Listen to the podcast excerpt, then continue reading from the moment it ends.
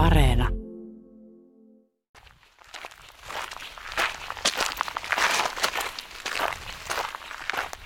Me ollaan tultu Susanna Ylisen kanssa tänne Jyväskylään ja Haukan niemelle ollaan matkalla tonne laavupaikalle.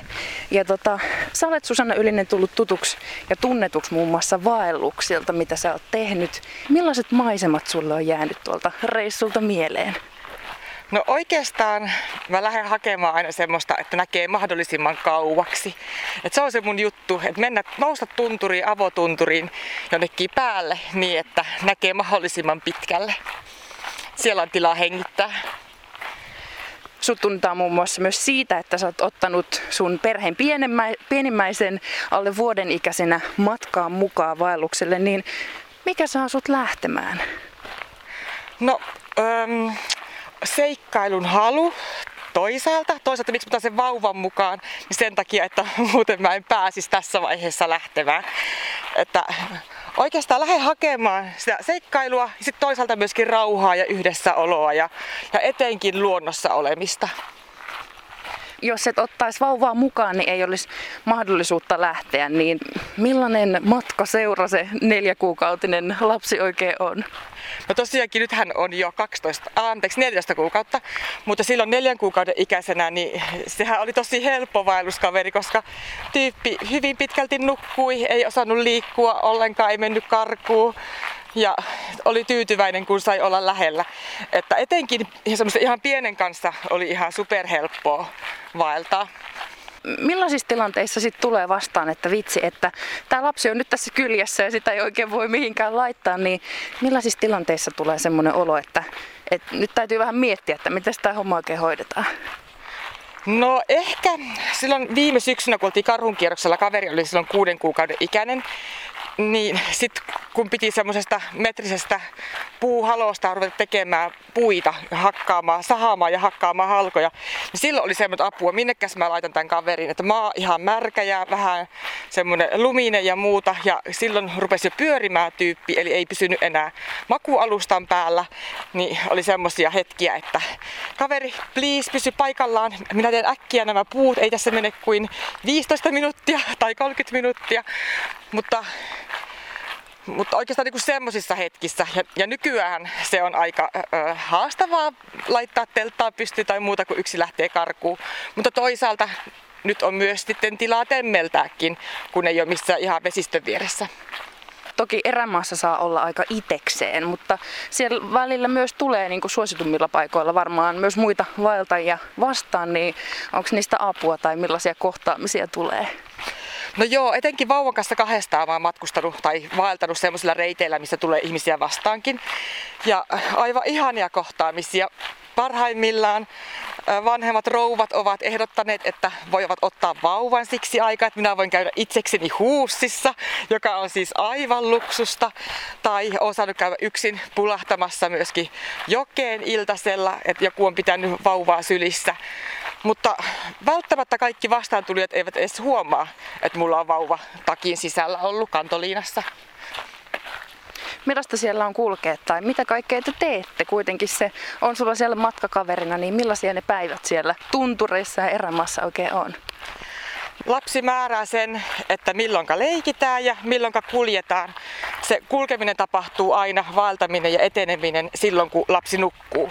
Vauvan kanssa tai taaperon kanssa tai lasten kanssa meneminen ylipäätään aika lepposaa, kun tekee sen lastentahtisesti. Et silloin kun, kun pääsen itsekseni menemään, niin mulla ehkä herkästi menee semmoiseen menopä, menovaihteeseen ja sitten unohtuu helposti syömiset ja juomiset ja nukkumiset ja haluaa vaan mennä eteenpäin.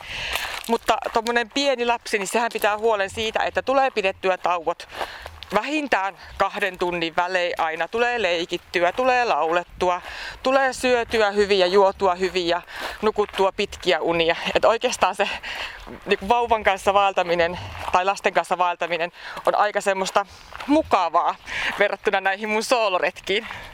Millaisia lauluja te laulatte? Onko teillä jotain bravuureita siellä matkan varrella?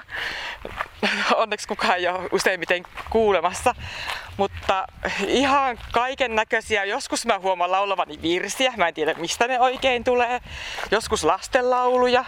Välillä mä huomaan, että mä keksin omia sanoja joihinkin lauluihin. Enhän mä edes tiedä kaikkien iskelmien sanoja, niin tulee sitten keksittyä omia sanoja. Ja itse asiassa tähän on sellainen hauska juttu, kun mä kerran lauloin oikein antaumuksella jotakin nallepuhlaulua. Ja sitten tota, tuli semmoinen vapaa laskija hiihti mun vierelle, että, että kuuliko hän oikein, että siis laulatko sä täällä niin oikein, oikein sydämessä kyllyydestä, että mikä ihme juttu tää on. Ja sitten että niin, totta, että täällä niin desipelit raikuu, kun mä laulan tälle pienelle.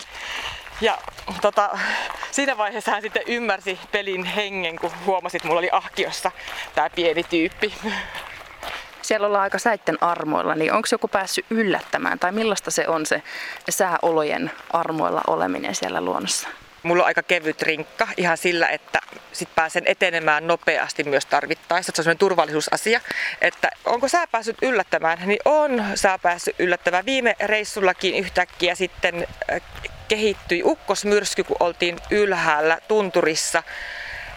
Nähtiin, että se ukkosrintama tota, kehittyi ja alkoi saavuttaa meitä ja sitten aika nopeasti sitten tultiin alas tunturista ja sovittiin jo sit siinä, kun oli siis lapsen lisäksi puoliso mukana, että jos se tulee tähän kohdalle, niin sitten heitetään rinkat, erkaannutaan toisistamme ja painaudutaan johonkin maakuoppiin siksi aikaa, että se ukkosmyrsky menee ohi.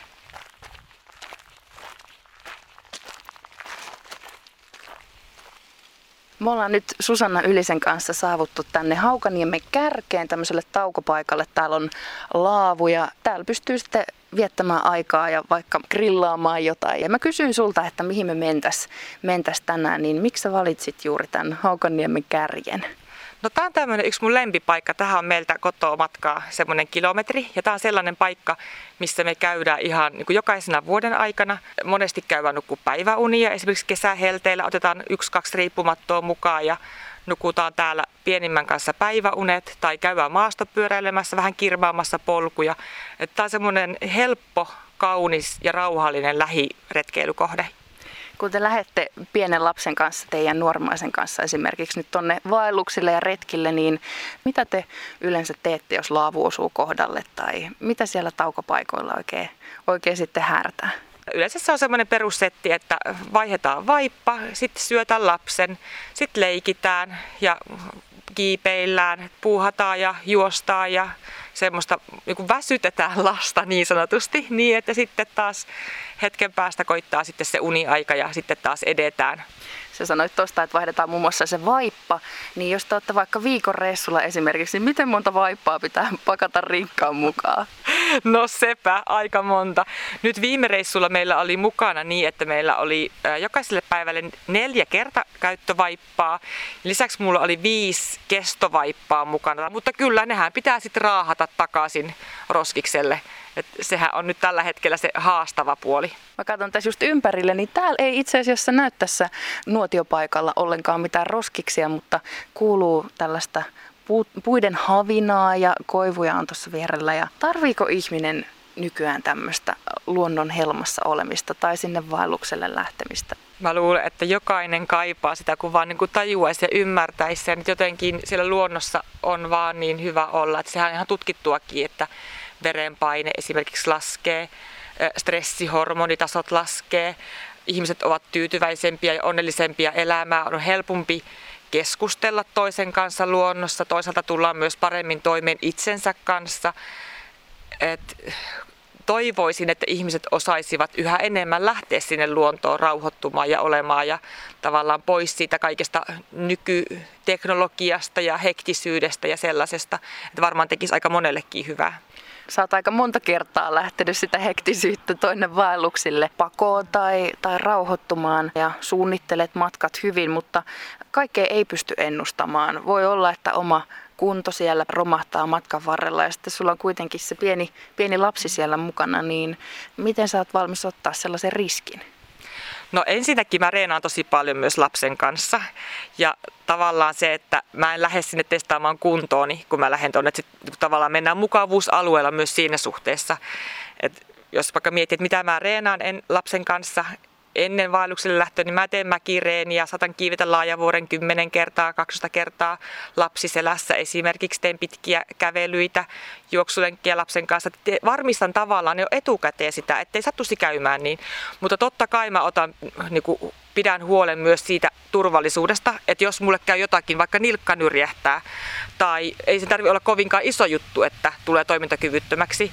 Ja sen takia mä oonkin valinnut mun reitit, reitit niin, että, että silloin kun me vauvan kanssa kahdestaan, niin ne on semmoisia kuljettuja reittejä, eli en mene omille reiteille, vaan menen semmoisille reiteille, missä tapaa ihmisiä esimerkiksi, missä tulee ihmisiä vastaan.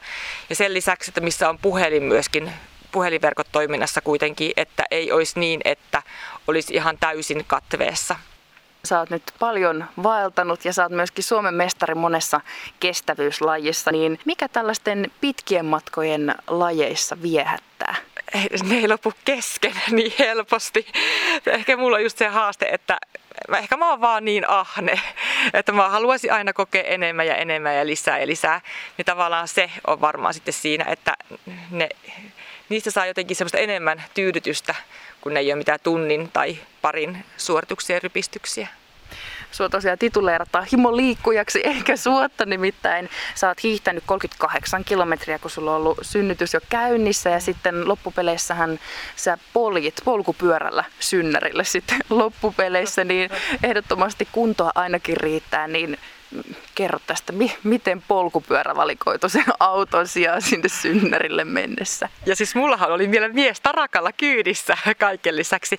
Syynä oli oikeastaan se, että no autolla mä en todellakaan halunnut mennä sinne sairaalaan, koska se olisi ihan kauhea ajatus, että tuossa köytettäisiin kiinni johonkin tuoliin, siis ajomatka ajaksi, siis turvavöylää siihen istuimeen ja pitäisi siinä olla paikallaan. Ja se olisi jotenkin tosi ahistavaa.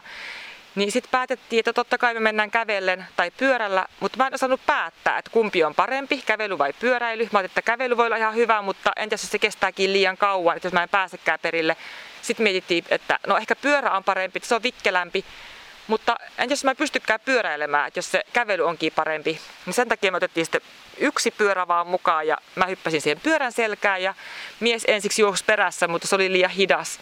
Sitten mä ehdotin, että hyppääpäs siihen tarakalle, niin pääset kyydissä. Ja se oli ihan tosi hyvä, koska aina kun tuli supistus, niin mies pystyi tarakalta hieromaan sitten mun alaselkää. Ja taas mä laulelin menemään silloin, silloin illalla myöhään 11 aikaa ja vastaan tulet ihmiset, en tiedä mitä ne oikein ajatteli, mutta jokunen vaihtoi kadun puolta sitten kun tämä meidän seurue lähestyi. Aina vitsillä puhunut, että mä haluaisin mennä hiihtäen sairaalaan.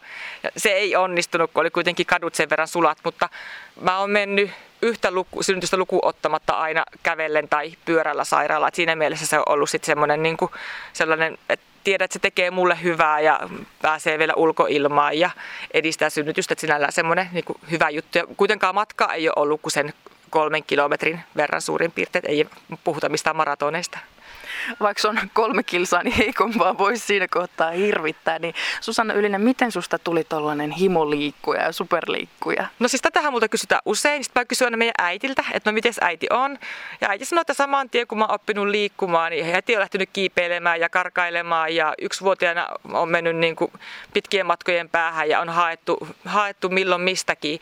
Et ehkä se on enemmän semmoinen niin synnynnäinen juttu, että mä oon aina vaan rakastanut liikkumista ja olemista. Ja se paikalla oleminen on edelleenkin aika haastavaa. Meneekö se treenaaminen koskaan yli ja se liikkuminen? Tätäkin mä oon miettinyt, että niin kuin missä menee se raja, mutta toisaalta kun ei ole mitään, koskaan mitään rasitusvammoja ollut ja aina mä teen kuitenkin niin kuin sitä, mitä tekee mieli tavallaan, että, että ei ole mitenkään niin pakonomaista tai pakko ei ole lähteä. Et jos joskus ei huvitakaan lähteä lenkille, niin en mä todellakaan silloin lähde. Et mä kuuntelen aina itteeni ja kyllä niitäkin päiviä ehkä kerran vuodessa on, että ei haluakaan lähteä. Mutta mä luulen, että tässä on se, että kun kuuntelee kovasti sitä kroppaa ja toisaalta sitten kun on tottunut liikkumaan niin paljon, niin sekin varmasti antaa sitä pohjaa sitten sille liikkumiselle, että ei tule niin helposti sit läikyttyä yli. Mitä muuta ihminen tarvii siihen, että palautuu? No ihminenhän tarvitsee tosi paljon lepoa ja ruokaa. Että jotenkin monesti unohtuu se niin kuin nukkuminen ja unen tarve, niin se, että se on niin kuin kaikkein tärkein juttu palautumisessa on nukkuminen. Et voidaan unohtaa kaikki lihasvasarat ja mitä näitä on tämmöisiä palautumishousuja ja muita. Että se nukkuminen on kaikkein tärkeintä. Sitä ei voi oikeastaan millään korvatakaan. Et muut on sitten semmoista niin kuin tilpehööriä siihen päälle. Nukkuminen ja toisaalta myöskin sitten se, että riittävä syöminen, että syö monipuolisesti ihan siis perus hyvää kotiruokaa lautasmallin mukaisesti ja tarpeeksi. Et moni pelkää syömistä jostakin syystä, mutta kun syö, syö paljon ja syö hyvin, niin sitten jaksaa myöskin liikkua. Et se on niinku tämmöinen pyhä kolminaisuus. Perhearkea pidetään sellaisena rankkana ja siitä on vaikea palautua ja todetaan, että oma elämä jää silloin tauolle, niin miten sä näet asian? No tässä on varmaan semmoinen niin ulkopuoliset odotukset tai ajatukset niistä odotuksista. Et voin kertoa, että mäkin olin aika hukassa ehkä no sen ensimmäisen lapsen kanssa ja ensimmäisten kuukausien aikana, kun jotenkin tuntuu, että kävi jossakin perhekerhossa, yritin olla siellä ja ei se ollut jotenkin mun juttu ja ei oikein löytänyt sitä niin kuin omaa ympäristöä siihen. Mutta sitten kun keksin nämä apuvälineet, erilaiset juoksurattaat ja hiihtokärryt ja muut, niin sitten niin hoksaskin sen, että äitiyttä voi toteuttaa monella eri tavalla. Ja mulle se tarkoittaa sitä, että mä otan lapsia mukaan ja mä retkeilen heidän kanssaan, mä harrastan heidän kanssaan, puuhaan ja liikun. Ja sitten kun tekee sitä omalla tavallaan, niin ei se ole silloin raskasta. Se olisi tosi raskasta, jos mä kävisin jossain niissä perhekerhoissa ja lapsikuoroissa ja missä ikinä. Sitten se olisi tosi raskasta mulle ja mä en kestäisi sitä. Mutta se, että kun tekee niin kuin omalla tavalla ja toisaalta nämä kaikki onnistuneet retket ja muut, ne on tosi antosia.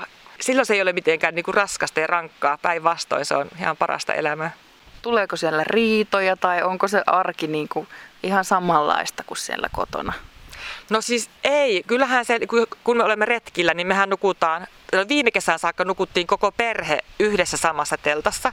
Ja se, että kun kuusi henkilöä nukkuu vieri vieressä ja ollaan 247 yhdessä, niin onhan se ihan erilaista yhdessäoloa kuin sitten kotona, missä itse kukin on kavereiden luona ja jokainen käy vähän harrastamassa ja muuta.